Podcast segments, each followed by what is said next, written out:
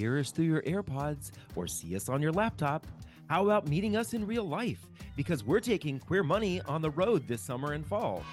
Visit queermoneypodcast.com forward slash tour or the link in your podcast player to find out when we'll be in your neighborhood. Queer Money is made possible by Capital One. Capital One believes that financial well being includes your mental, physical, and financial health. Check out CapitalOne.com today. All right. So if 80% of millionaires said they became millionaires by jumping into a cold pool every day of the year for a year, would you jump into a cold pool every day of the year for a year? Yeah. Okay. How about if they said that they did this by going to a special farm in the upper Northeast and played with baby goats for an entire weekend? Uh, hell yeah. okay. Then what if they said that they reached this milestone by shaving their heads? Would you do it? Uh, yeah. well, you're listening to Queer Money episode 341, and today we're sharing the number one thing most millionaires do to reach the millionaire status. All right, so let's do this.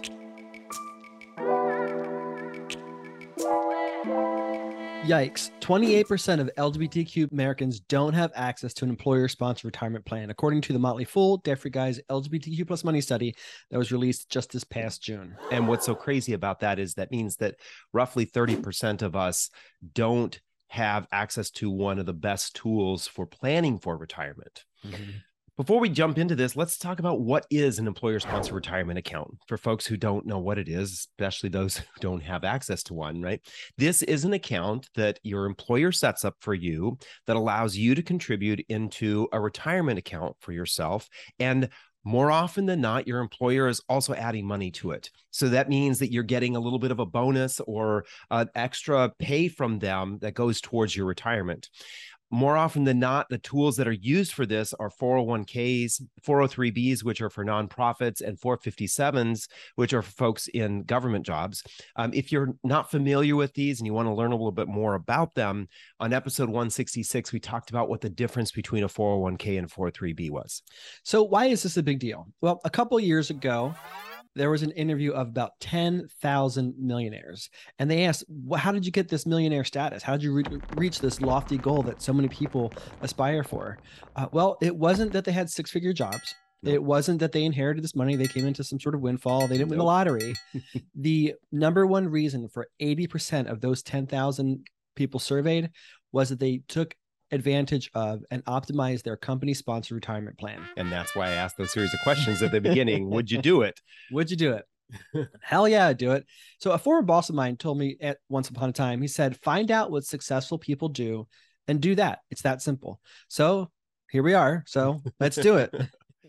Capital One strives to inspire a better financial path for everyone, including the LGBTQ plus community, through access to credit, tools to manage debt, and product features. Digital products such as CreditWise and Eno are designed to take the stress out of money by helping you manage credit, a key source of potential stress, and stay on top of spending without worrying all the time. Sign up for CreditWise for free today.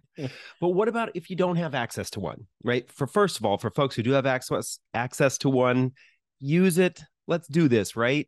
Um, okay. Maximize it. Right. And then for those of us who, or those who do not have access to one, um, we suggest having that conversation with your employer first, right? Put some pressure on them. Tell them why this is so beneficial.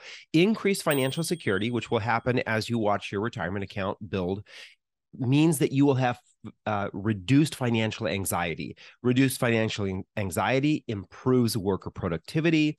It reduces the number of days people take out uh, as sick days and mental health days. And to be honest, tell your employer it's just the right thing to do. Do right? the right thing, dude. Right, exactly.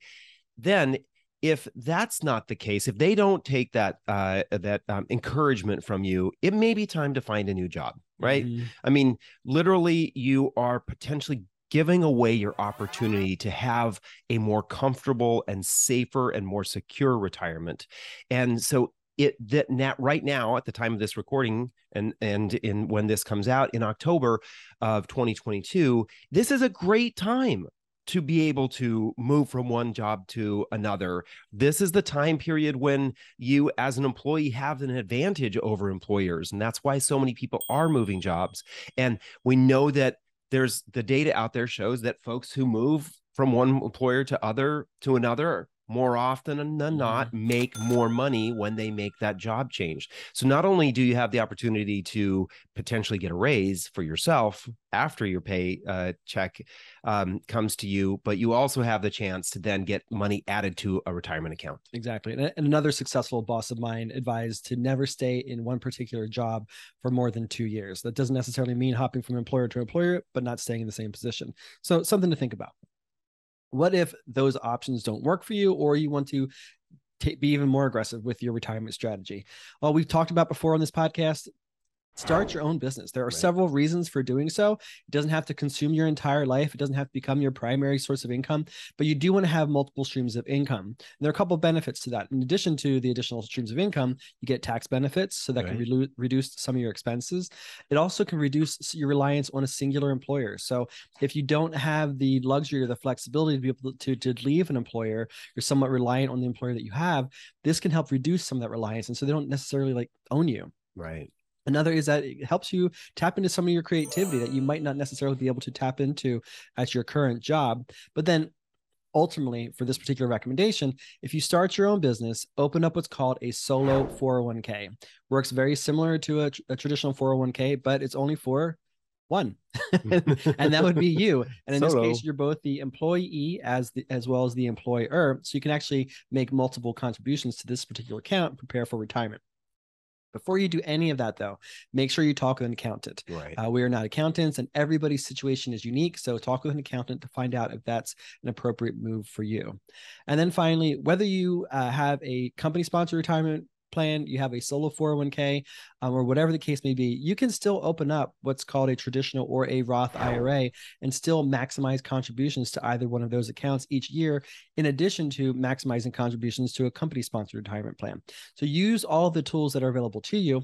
If you don't have, but then of course, if you don't have access to that company sponsored retirement plan for whatever reason, you're going to put more reliance on your traditional or your Roth IRA. If you have any questions about what traditional Roth IRAs are like and the differences between the two, listen to Queer Money episode number 194. All right. So stay tuned now for your Queer Money takeaway from this episode.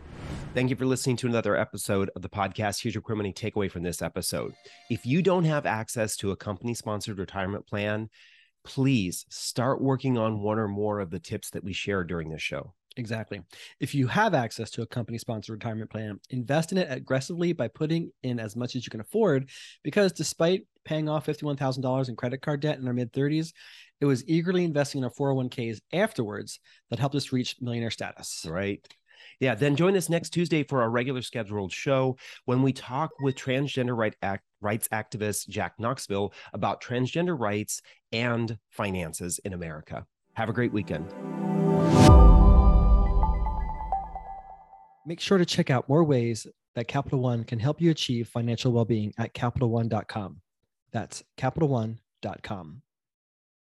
From Los Angeles, California to Winooski, Vermont, we're taking queer money on the road. Join us as we gamify personal finance with Queer Money Bingo or catch our signature Live Fabulously, Not Fabulously Broke talk, and so much more in between. Check out queermoneypodcast.com forward slash tour or the link in your podcast player regularly for date and location updates.